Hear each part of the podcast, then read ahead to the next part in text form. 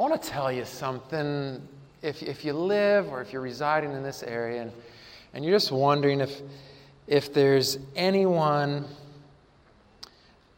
in this valley that's still seeking, I had a, I, I think it's about the first time it's ever happened to me. Got off the plane yesterday, walked off, saw the, the mountains, and was overwhelmed with emotion. I actually teared up. Now I'm from Colorado, so it's not the mountains that, that uh, move me. It's, uh, it's my great aunt, my, my grandmother's sister, who I grew up with as, as if she was my, my, my grandmother, lived in, in this valley, uh, a little bit to the east. And so I grew up flying into Ontario or Palm Springs and having to drive, or even LA, having to drive in and spend time with her. And for most of my life, she was indifferent to anything having to do with my journey with Jesus. She cheered me on in my education, but that was because it was education and not because it was theology or, or uh, religious. But uh, later in life, something happened. Somebody touched her, somebody reached out to her and invited her to be part of their church community. And my aunt Peggy died in this valley. Uh, having this very dynamic and exciting relationship with Jesus. And so that was my last of the, my relatives. My, my mother's side grew up in Los Angeles and eastward here. Uh, but that was the last kind of family member we had here. And I just, I just want to put a plug out for, for, the, for what I believe are thousands of people within our reach that would be touched if we just don't give up on them if we just don't give up. So, Father, as we open your word this morning, would it be that you don't give up on us? That's, we know you don't. We know you don't because you've invited us here. But, Father, while on others thou art calling, do not pass us by. Meet with us, change our hearts and our minds today.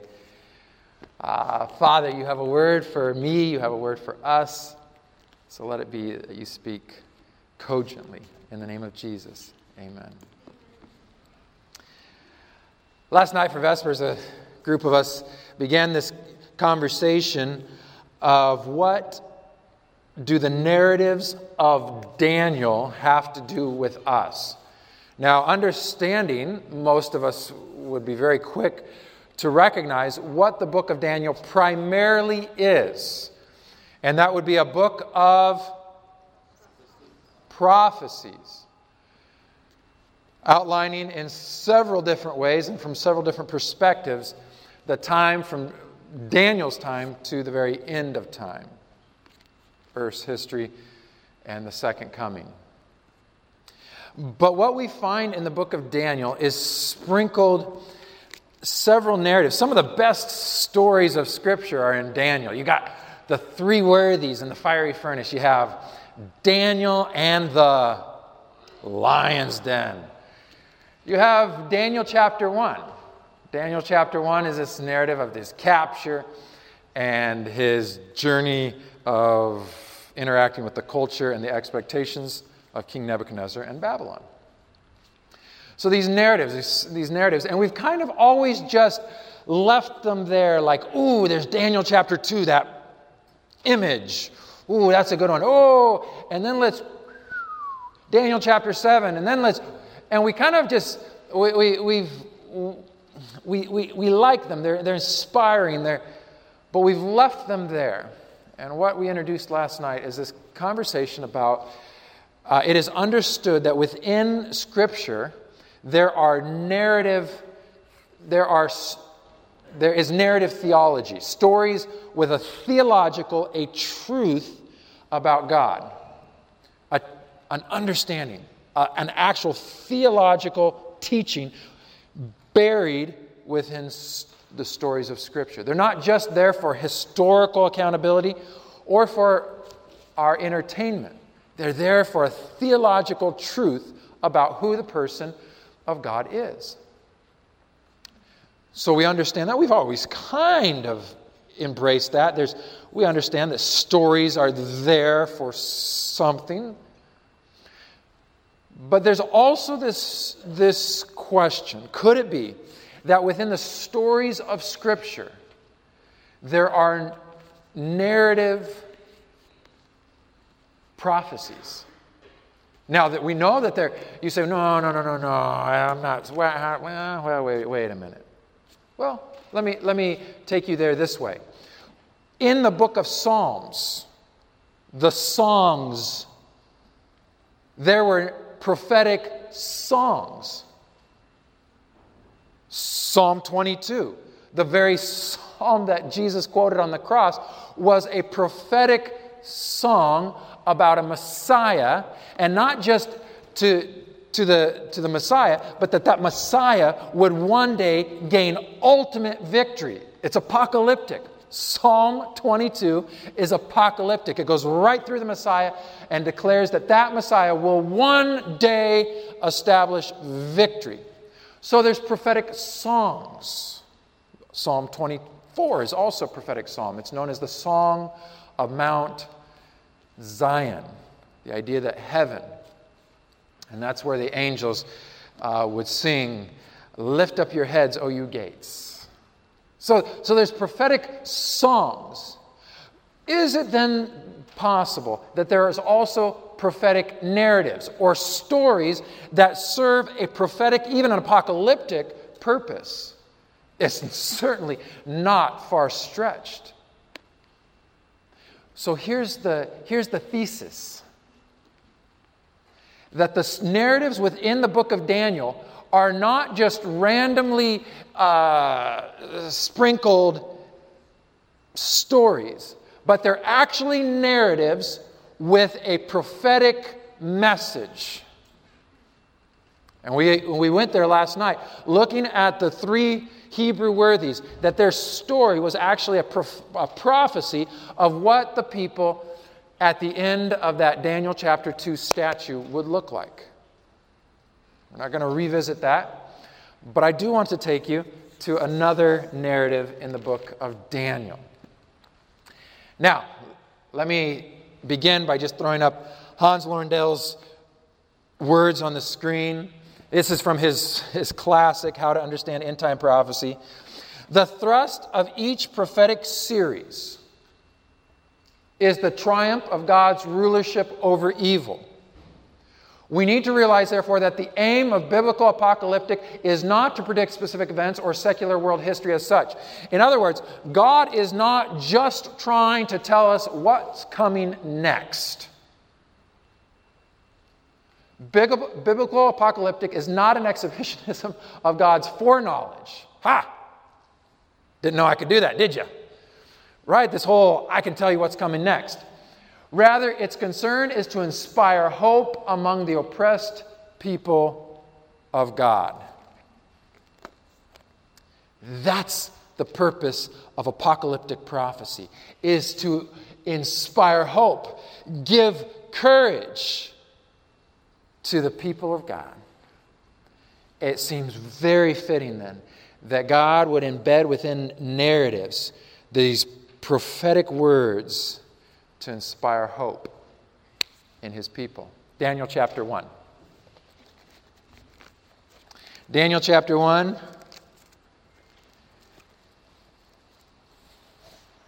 Begins, obviously, the book of Daniel. Daniel chapter 1 and verse 1. In the third year, I'm reading from the NIV, whatever translation version you have is great. In the third year the reign of Jehoiakim, king of Judah, Nebuchadnezzar, king of Babylon, came to Jerusalem and besieged it. All right? How many sides do you have in verse 1? It's not a trick question. It's, you have two. Coincidentally, how many sides are in the Great Controversy? Two, not three. As some of us sometimes conclude, we just assume that there's God's side, the devil's side, and then my side. Kind of, I'm in the middle, and I'm a th- kind of a triangle approach. There is no, you, you either serve one of two masters, right? Jesus says that. So in the third year of the reign of Jehoiakim, king of Judah, Nebuchadnezzar came and bes- to Jerusalem and besieged it. Now, let me just insert some representation here and, and, and just journey with me through this narrative and see if it plays out. All right? So we have Jehoiakim and Judah. Who would they represent? If there's two sides in the great controversy, which side would they represent?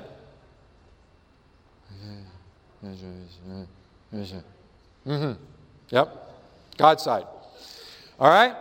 Nebuchadnezzar, king king of Babylon, came to Jerusalem and besieged it. Who would Babylon, King Nebuchadnezzar, and Babylon represent?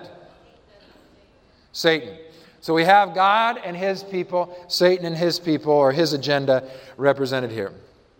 Lord delivered Jehoiakim, king of Judah, into his hand. This was, a, this was actually a, a, a, fulfillment of prophecy itself. The Lord delivered Jehoiakim, king of Judah, into his hand, along with some of the articles of that temple of God. These he carried to the temple of his God, little g, in Babylon, and put in the treasure house of his God, little g. What did, what did Lons Horndell, Hans LaRondelle point out? That this that apocalyptic prophecy is always about these two, this, this conflict God's rulership over Satan, light over darkness. That's the whole purpose. And so here we have a, an attack. Satan, Nebuchadnezzar, his people, his agenda has besieged the people of God. Now, right there, we know we're on track because in the great controversy, the people of God have been surrounded, besieged by Satan and his agenda. We are saturated, our culture is saturated, not with this idea of, of God and, and self sacrifice and self surrender and service, but of living for oneself, and, and everything is just is, is, is perverted, twisted, and, and generally messed up. All right? So here we have, uh, it's, it, it rings very true. To the day we live in, we live in a culture and a society besieged by an agenda that Satan has. It's communicated from media to politics and through and through. The king, verse 3, ordered Ashpenaz, chief of his court officials, to bring into the king's service some of the Israelites from the royal family and nobility. Young men, and we could say young women, without any physical defect, hand, handsome, showing aptitude for every kind of learning, well informed, quick to understand, and qualified to serve in the king's palace. He was to teach them, listen to the language here, he was to teach them the language and the literature of the Babylonians. Wait a minute. Did you just catch that? So, so King Nebuchadnezzar, the strategy of besieging God's people and then taking them. King Nebuchadnezzar was brilliant in that he would capture, take the brightest minds and the most influential, the most dynamic of the people, bring them back, and then teach them, change their thinking, and they would be available at his service to influence their own people. Brilliant. Except he's not the only one that's had that idea. At some point, the devil realized that he could not beat the church, that the blood of the martyrs was the seed of the church. And he changed his, changed his game plan. If I can't beat them, I will join them. And so Satan then took this approach that he will, he will take from the church, not to destroy the not to destroy them, but to actually train and re, retread them, to, to give them new thinking, to teach them the literature and the language of the Chaldeans, the Babylonian way to think. And then he would send them back in to convert their countrymen. The devil's played that game with the church for the last several hundred years. I can't, I can't kill them off. I chopped their heads, I drowned them, I burned them at the stake, and they keep growing. I know what I'll do. I'll insert my thinking into their culture. I'll take them and I'll retrain them. I'll teach them the language and the literature of my culture. And then I'll send them back in to influence their countrymen. Beloved, the devil has done it with the church. And it's just not the mother church. We like to cast our glances at our sister churches, our sister denominations, to say, they, they got taken. Look at them. They're following pagan practices.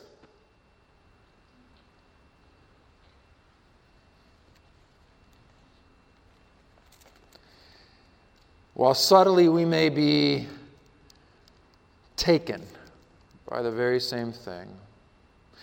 Satan's agenda I'm going to take the young.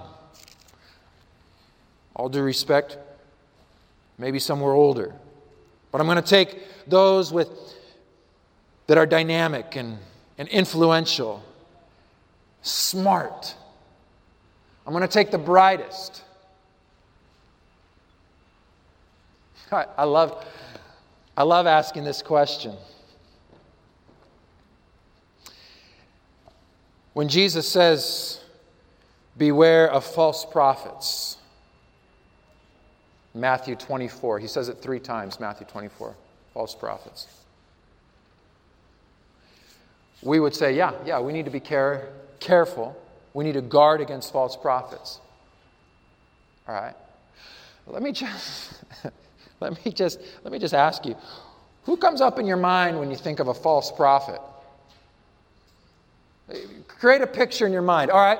Jesus says three times in Matthew 24, the Matthew 24 being this warning against the end, this apocalyptic presentation of Jesus, this little revelation, as it were. And he says three times, he repeats it more than any other warning about the end times be careful of false prophets.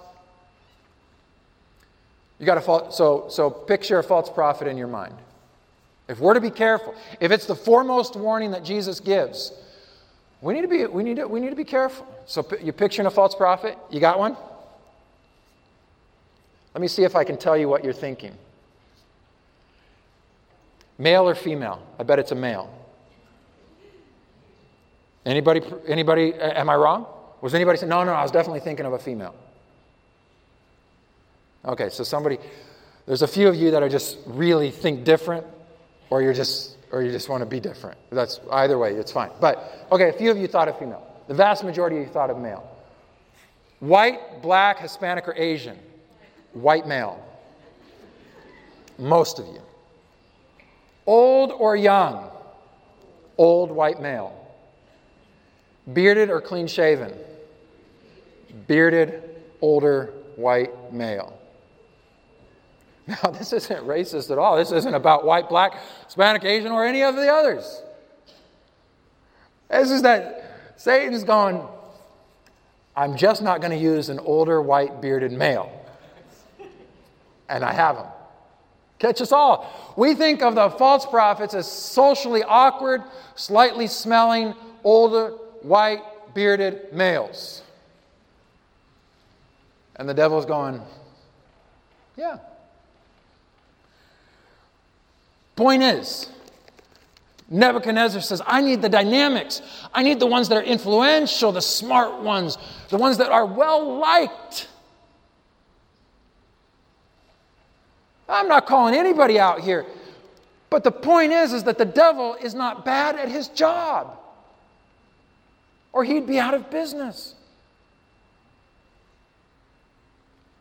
Nebuchadnezzar says, Hey, let's get get them and retrain them. And then there's that line, that operative line, that we may teach them the language and the literature of the Chaldeans, of the Babylonians. Beloved, do you know that that's Satan's agenda? He wants to draw you away. He doesn't want you to leave church. Ah, He'd be happy for you to stay as long as you're willing to feed your mind and your heart with the literature and the language of His culture and then go back in and influence. Oh, Daniel chapter 1 is more than a nice little opening story about Daniel's captivity. It is a prophetic message for all of us.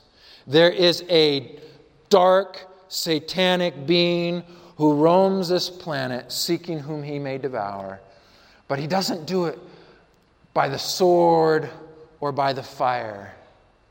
He invites you into his, his classroom. And he wants to teach you the literature and the language of his culture. So, why? Why?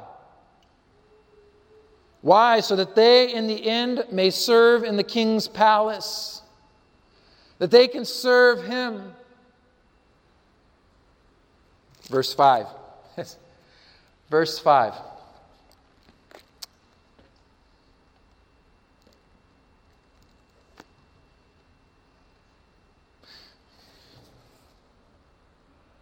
The king. Who's the king? Yeah, who's the king? Yeah, who's the king? Satan. Okay, I, I told you, come, come with me on this journey. Come on, come on, come on, come on. The journey of understanding. Wait a minute, if this is, could this be a prophetic message for us? Yes, it's Nebuchadnezzar. But the king, the king, in our context, Satan, the king does what? Appointed them, assigned them, the NIV will read, a daily provision of the king's delicacies and of the wine which he drank, and three years of training for them, so that at the end of that time they might serve before the king. Verse 5 is by far the most telling verse about the approach of Satan, the agenda, the MO of Satan, than almost any other verse in Scripture that I know. Let's spend a little bit of time with this. The king, Satan, appointed that is, that He's actually thinking of a plan for you. You say, God has a plan for your life, and we're absolutely right. But He's not the only one that lays out a scenario. Ooh, with those kind of God given gifts, Satan looks and assesses you, places a value, a role on you, and says, I, I have a plan. I, I can use you this way. I can use you that way. The king appointed for them a daily provision, a daily provision. That is, Satan has a, a menu for you every day. He knows Friday, this is, this is, this is what, what, what I can give her. This is what I can give him. Saturday night, Sunday, he doesn't take a day off. He has a daily assignment, a menu to offer you every single day. Beloved, are you listening to the verse? It's a daily attack. He doesn't take a Sabbath off. And in the Adventist communities, I've had the privilege of spending time in the churches and the schools and the institutions. If I could take, take them and challenge them in one particular moment of the week, it would be this Saturday night. Because for some reason, after 24 hours of a Sabbath, we, we some begin to feel like they then have their time to do whatever they want. It's not a, it's not a killjoy. It's not about, ah, you can't have fun. It's about Satan knows Saturday night, oh, I, can't, I can't get them Sabbath morning. They are focused. They're doing music, they're speaking, they're, they're focused, they're studying their Bibles. But come Saturday night, mm, a daily provision, Monday, Tuesday, all the way through the week, of the king's delicacies. I like that word, delicacies. It sounds so pleasant Sounds nice, harmless. The king's delicacies. Before I was married and had the luxury of actually enjoying uh, prepared food, I, uh, I used to, after, after I left the office Friday afternoon getting ready for Sabbath, I would go to the grocery store and I had, uh, I was, I'm very, I'm very systematic when it comes to food. Uh, I, I, just don't have the creativity, so it's, it's got to be a certain way and a certain. So I go to the grocery store and I, I go down every aisle. And I start the same way every Friday, uh, and I have a routine and I know where everything is. I, I, I don't have pets or anything, but I still go down the dog and cat food aisle because if I skip that aisle, then I'm coming down the wrong direction on the next aisle.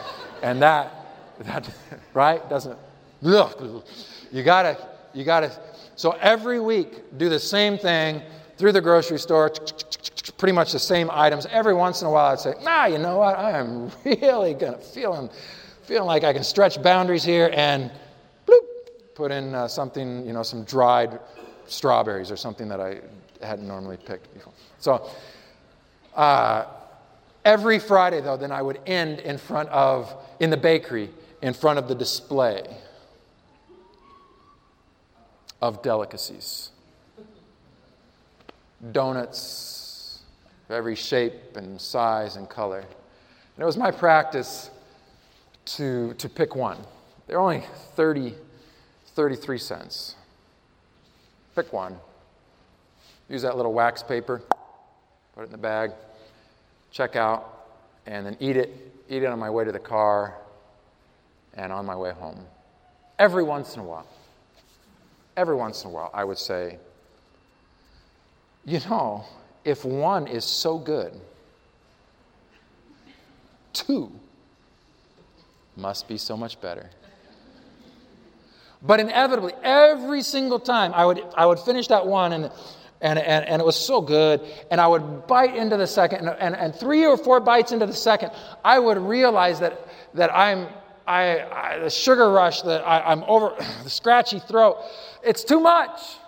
I've been duped again. I've wasted 33 cents on a second donut that I can't finish. Felt, felt duped, right? Felt tricked into buying that second delicacy. I'm convinced that this is, this is Satan's approach as well.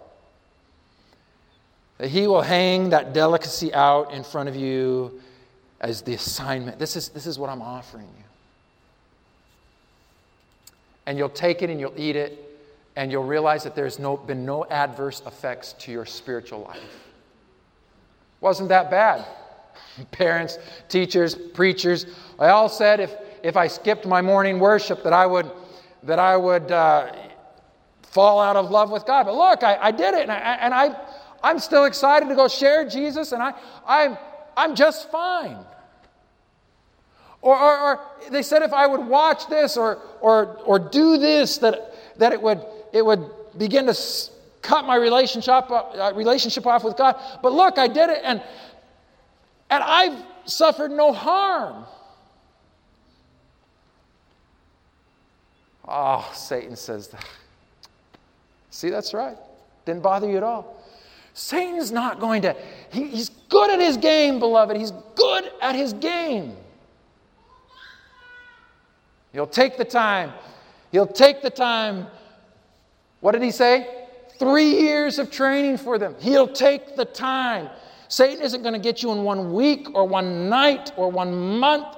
He will take the years to slowly chip into your life, to insert menu items.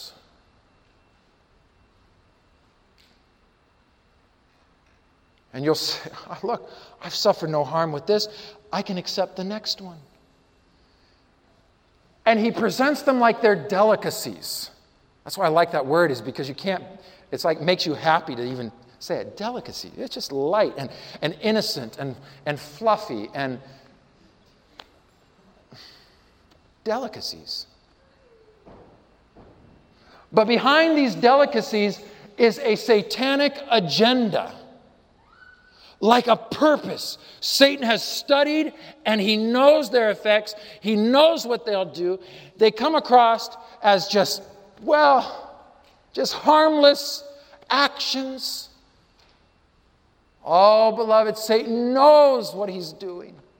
He has a plan for your life, and he'll take the years to do it. So that at the end of that time, they might serve before me, and they won't even know it. They'll still be leading in the church, they'll still be active in their, in their faith community. But they have been slowly fed a menu of delicacies, daily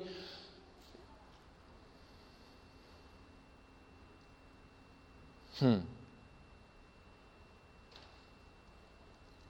So I ask you, what are you eating? What are you eating? In a community like this, I don't want to just pass this. That is Daniel at all talking about, is Daniel chapter 1 at all talking about our diet? As in a literal food sense? Sure, make the argument. I have no. Pro- Listen, beloved, I have no argument against a healthy lifestyle. I love, I, I love exercise. I love to run, and I love to eat vegan. So I, I have no argument there. You don't have to convince me. But Daniel chapter 1, if we have just written it off as some sort of admonition right before Daniel gets to the real apocalyptic stuff, he just makes a mention about your diet, we have totally missed the purpose of Daniel chapter 1. If we think this is just eating vegetables and fruits and nuts and grains versus eating the processed and highly refined foods or even meat, you missed it. Now, I have no argument against healthy eating, but it's not the primary message of Daniel chapter 1 is not that.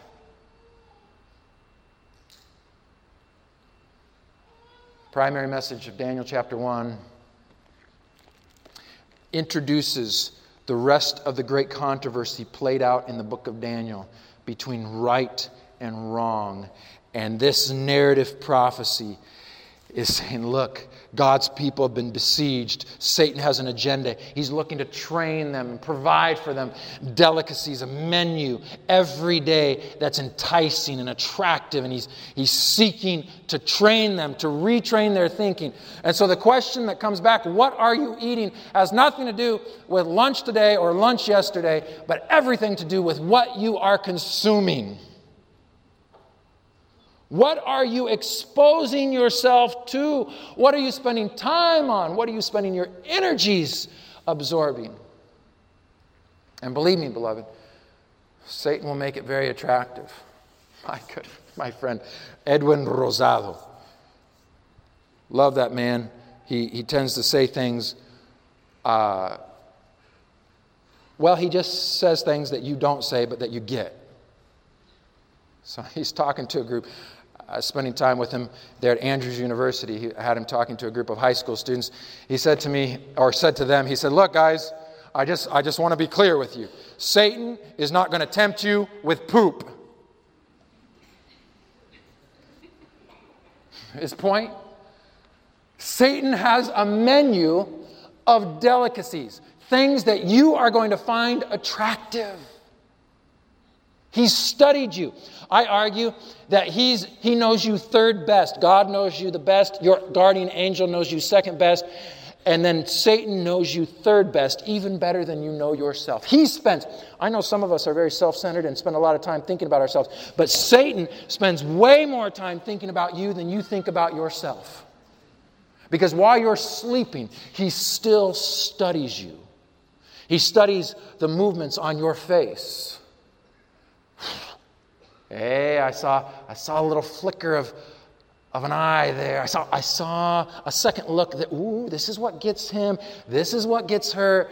And he studies us, beloved, not because he loves us, but because he wants to retrain us and mobilize us for his agenda. And so Edwin Rosado is right. He's not going to come at you with something that you find absolutely repulsive. Ah, I'm not even attracted to that. I'm not, that's not, uh, I don't like that at all.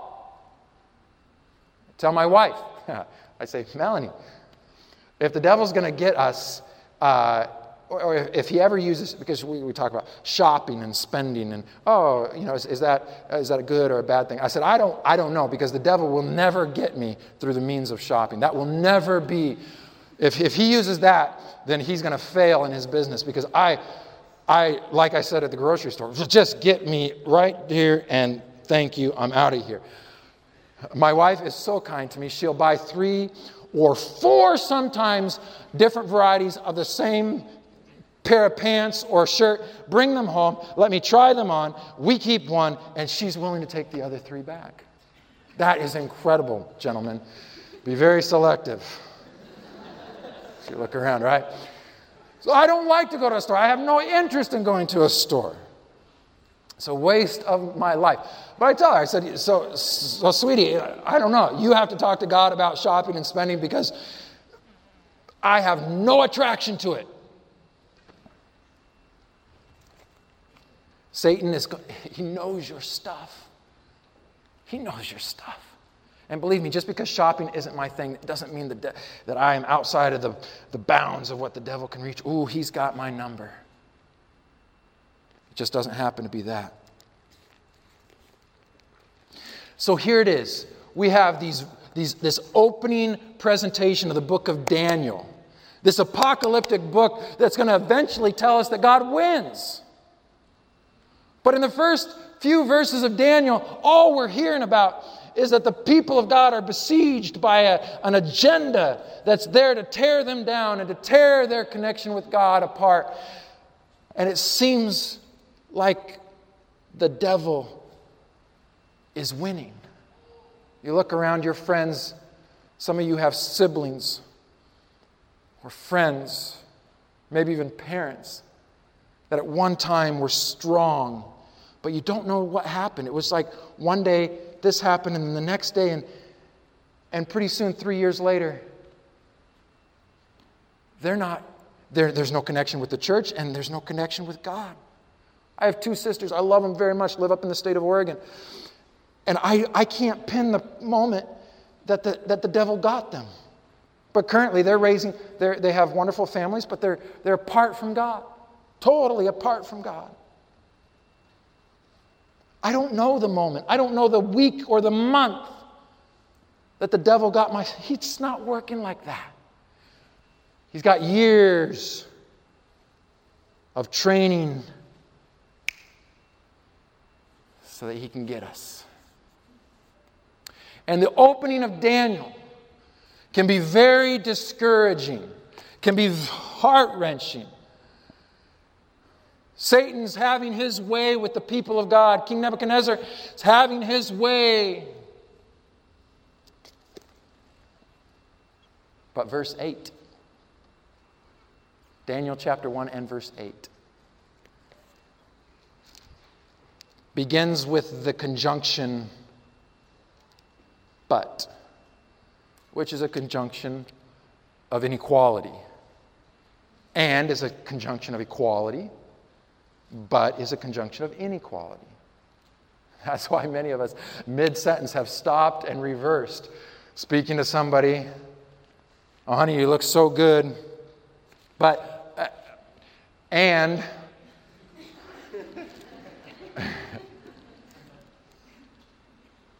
but is a statement of inequality.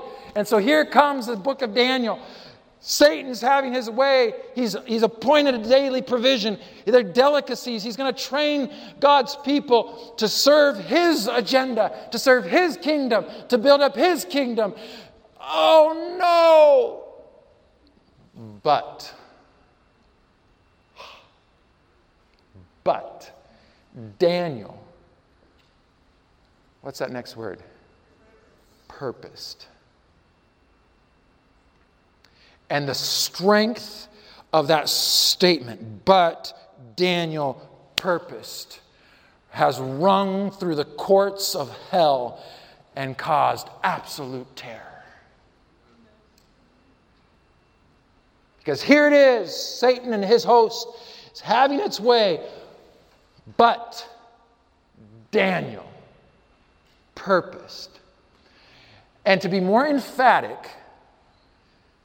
Daniel purposed in his heart. This is a very strong statement. This is not a casual decision, not a rejection of one, one of Satan's temptations. This is not a, a in the moment. This was a pre decision.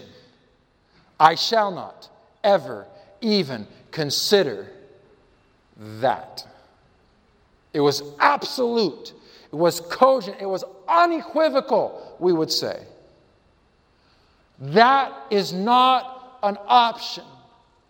And Daniel chapter 1 and verse 8 makes a prophetic statement to the people at the very end of time who will stand against the onslaught of Satan and his host.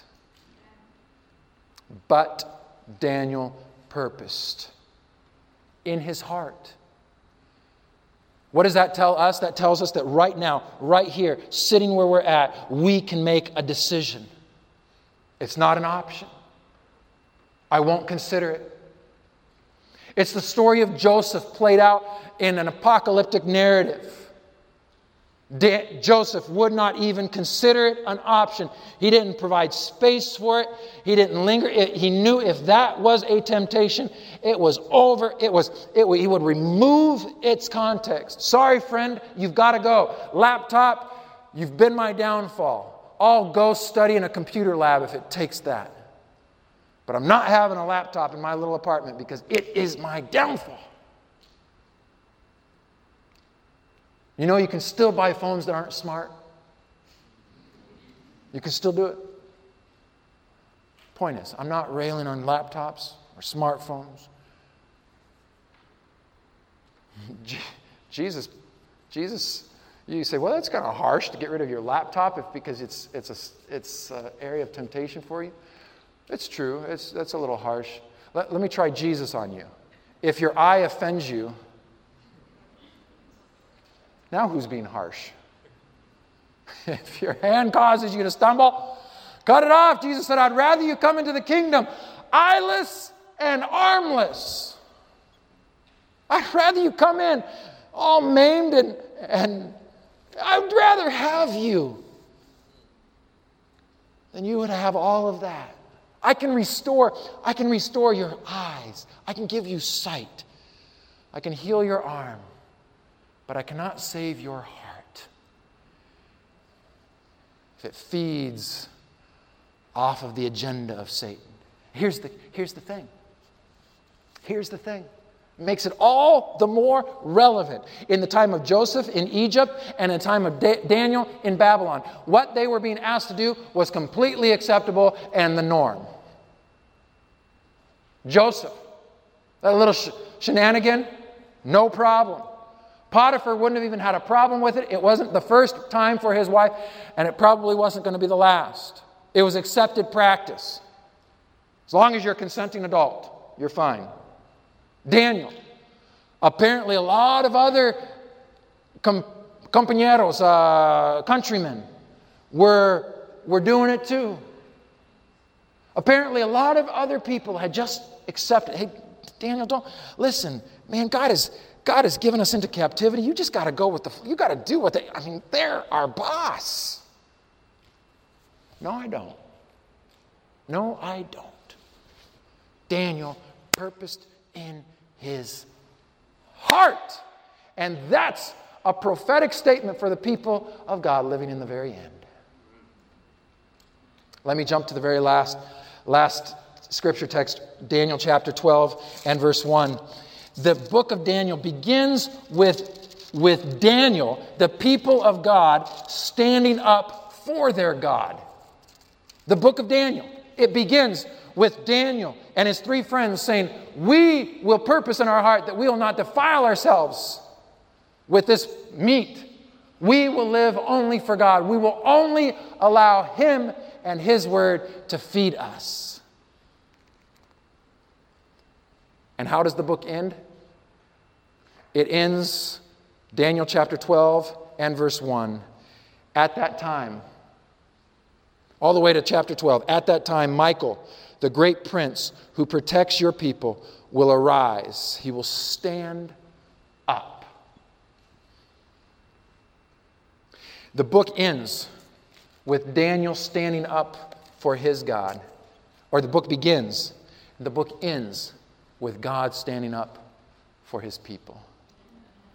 That's the bookends of all the prophecies in the book of Daniel. It begins with us, the end time people, saying, We'll stand for you. But Daniel purposed in his heart, and it will end with Michael, the victor, standing up for his people. Hallelujah. All the rest is commentary on that. Oh, I want to close with a, with a challenge to you, an invitation. I appreciated this, oof, the close up story we heard during our song service of, of the hurricane there in Puerto Rico, I assume. My wife and I have our own little journey with, with Hurricane, Hurricane Thomas.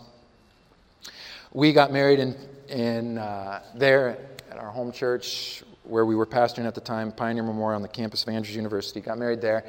And then we, we'd had a disagreement. We'd had our differences. I'm more of a uh, sandals resort kind of guy, all inclusive. She's more of a bungalow in the boonies, kind of all by yourself kind of person. so we had to, we went back and forth. Finally, we agreed look, we'll, uh, we'll stay at this resort. We found a, a resort in St. Lucia, down in the bottom of the Caribbean uh, little island, beautiful little place. Uh, we, we stayed there. It was partly, uh, it was partly together with a larger group, but then they would van you up to your isolated little bungalow or cabin in the mountains. We were there for a couple of days, delightful time. Uh, when, uh, when our, our cab driver, who was Adventist, the, the largest denomination on the, the uh, island is Seventh day Adventist. So our cab driver happened to be Adventist, and he said, Look, I'll pick you guys up on Sabbath if you're, you're here on Sabbath. Yes, we'd love to go to church visit with you. So I said, I'll pick you up. On Friday, he called and said, Look, a storm's rolling in. They're worried about mudslides, uh, so just stay put. No problem.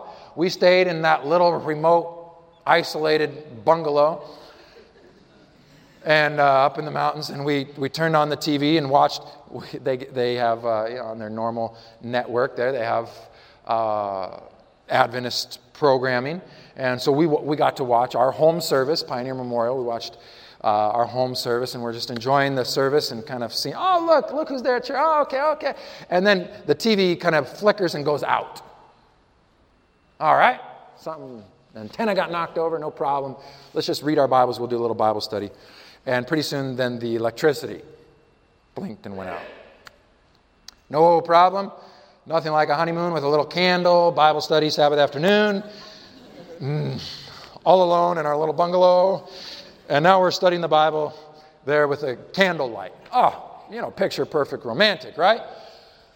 Uh, no electricity. No, uh, pretty soon the afternoon wears on, and now it's getting dark, and and we're thinking, let's call for a ride to go get supper because they would, you're so far away from everything that you had to have a van ride to get anywhere. So the, we picked up the phone and I called the, the operator and she said, hey, look, we'll, we'll send somebody up. Usually, it, it, max, it would be 10 minutes before you van, someone would knock on your door.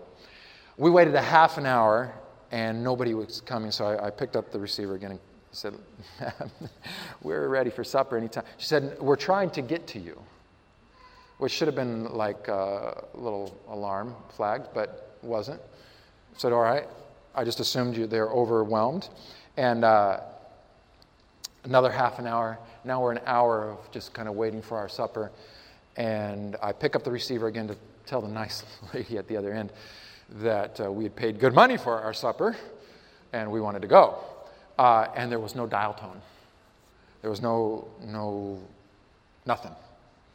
So now we have nothing besides our candle and each other. I wait another half an hour, and then I decide to, to be the man in the, and be brave. And I put a towel over my head and go out into the darkness, into the rain.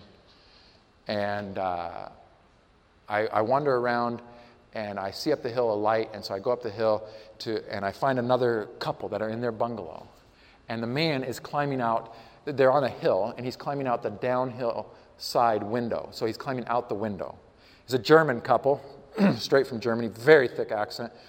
But I, I could understand that, uh, that he needed to get out the window. Why are you getting out the window? Why, because the, the mountain has now come up against the top side of their bungalow, and they can't get out their door. So he's getting out the window on the downhill side. His wife then uh, provides him with a very generous amount of Snicker bars and Coca Cola cans, and he's putting them in his pockets. And it's looking like he'll be gone for a little while. Uh, we, go, we go around to the right of his building. We're going to go up the hill to the right of his building. And like a jetliner, the sound of jet engines taking off, we hear this sound and just like that, boulders, probably six, seven feet tall, come rolling past us as the entire mountainside disappears into the ocean. Now we're standing on a newly formed bank, cliff. So we say, well, let's go the other way. So we go to the other way. Us Germans, we're bright people. Uh, we go the other way. And uh, we come across another bungalow in the woods uh, where there's seven house. It sounds like a Christmas carol. Seven housemaids and one man. And the housemaids, because they're all in uniform, and we're and the man is is muddy up to his waist. What's the story here? He had his own bungalow. His kids and wife had already gone down earlier in the afternoon to to the center of activity, and he was waiting there, and he heard a sound. He went to open his door, and the mountain came right through their bungalow. He was left in uh, his bathrobe hanging onto a tree. The entire building that he had just been residing in was gone. And so these housemaids found him hanging on this tree in his bathrobe and took him in, took him up the hill to this, this other residence. At this point, I realized this is going nowhere good. And so I go back in I, I find my way back to our bungalow, and I come back into the house. I'm just soaked, soaking wet, and, and Melanie says to me, my, new, my, my, my bride of six days, Did you get anybody for my supper? I'm hungry. I said, Sweetie, supper's going to have to wait. It's bad out there. It's really bad. About 20 minutes later, some men in hard hats, hats and uniforms showed up, banged on our door, and said, We've got to get you out of here. We're going to take you to safety. And they took us up the mountain. We had to follow them up to a staging area, trees and rocks and everything being destroyed. It really does look like a bomb went off. And uh, we were taken down to the restaurants there on the beach area that night, and all night long there was hundreds of people that they had used tablecloths to try to sleep uh, my wife and I slept on the, on the bar, literally the bar, with us, in the bar stools with our heads on the bar like two dr- drunks. Uh, um, that's the only place left. The, the, the floors and the, everything was just covered with people.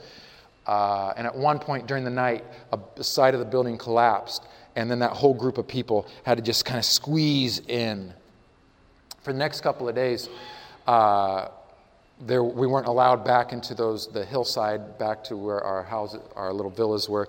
Uh, we all had to stay together and so we spent the next night sleeping in one room. There was about six or eight eight individuals three or four couples. And the food they would circle us around a table and, and they would give us a certain amount of water for that table and a plate of food. I remember watching the first plate of food come. It was bacon strips and pineapple and so they, our table very, thought we were very Christian when we offered them the bacon. Uh, two days later, uh, a helicopter landed, and it was the government of St. Lucia. And they said, Look, we're, we're going to send, we're going to send help. Just be ready. So everybody gathered the belongings that they still had, and they went to the shore, and we waited, and we waited, and we waited, and we waited. They were supposed to come at three, but at four and five, they still weren't there. At six, people started to leave and, and give up, and they weren't so concerned about staying guarded and astute. You know where I'm going with this. The, the, the government had promised three catamarans, three boats. They said that would be sufficient to take everyone off. The first one came, young children, those, not, those that weren't doing well, and the elderly loaded up that boat. They filled it up and they sent it away. Now it was dark. But they said, stay there, stay there. People said, no, it's hot. They're probably not coming. Let's, let's go back. Let's, let's try to find some water. Let's. And the next boat came and we filled it up. and then they pulled away from the makeshift dock. And they announced to everyone on that dark, it was very dark resort, that there would be no more boats and they would have to fend for themselves. And at that point, the emotion of the last couple of days just overtook me and my wife and others, and we just began to cry because some of those people, you get close to people in a couple of days when you're in a crisis. And we began to cry, fearing what happens to them. They could only shrug, they weren't ready.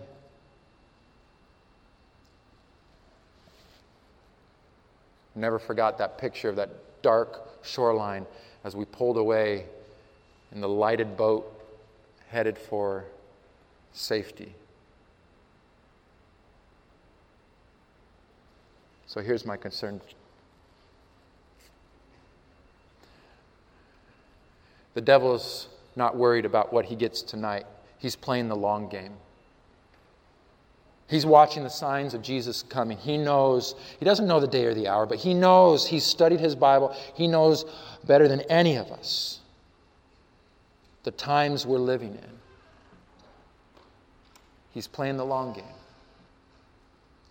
If I can only get, get them to step off their guard, to give up that purpose in their heart that they started with three years ago or that they had last year or they had 10 years ago, that, that determination that they would only feed upon God and His Word and His, His agenda for their lives, that they wouldn't be distracted by the culture and the little gods and the menu that I've prepared. For.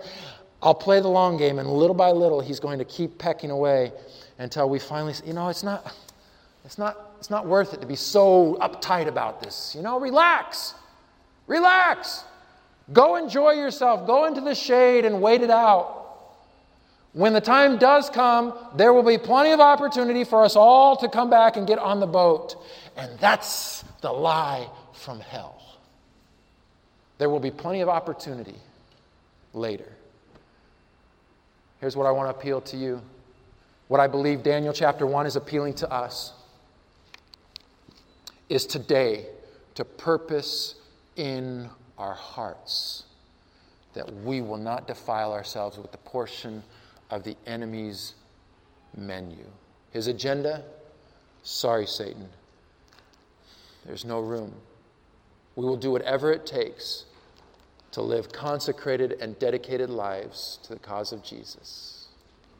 That's what I believe is the prophetic description of the people that are waiting for Jesus to come. So, Father, what about us here, right here in Loma Linda, California? What about us, oh God? Does this describe us? And if it doesn't, would you speak to our hearts? Would you pour your spirit out? Would you give us courage to stand like Daniel stood, standing for the right, so that at the very end, Michael, when he stands up, he will be standing for us. Let it be, O oh God, that Daniel chapter 1 describes us in the midst of a pagan and perverted culture. Let it be us takes a stand for the right. In the name of Jesus we pray. Amen. This media was brought to you by Audioverse, a website dedicated to spreading God's word through free sermon audio and much more. If you would like to know more about Audioverse, or if you would like to listen to more sermons, please visit www.audioverse.org.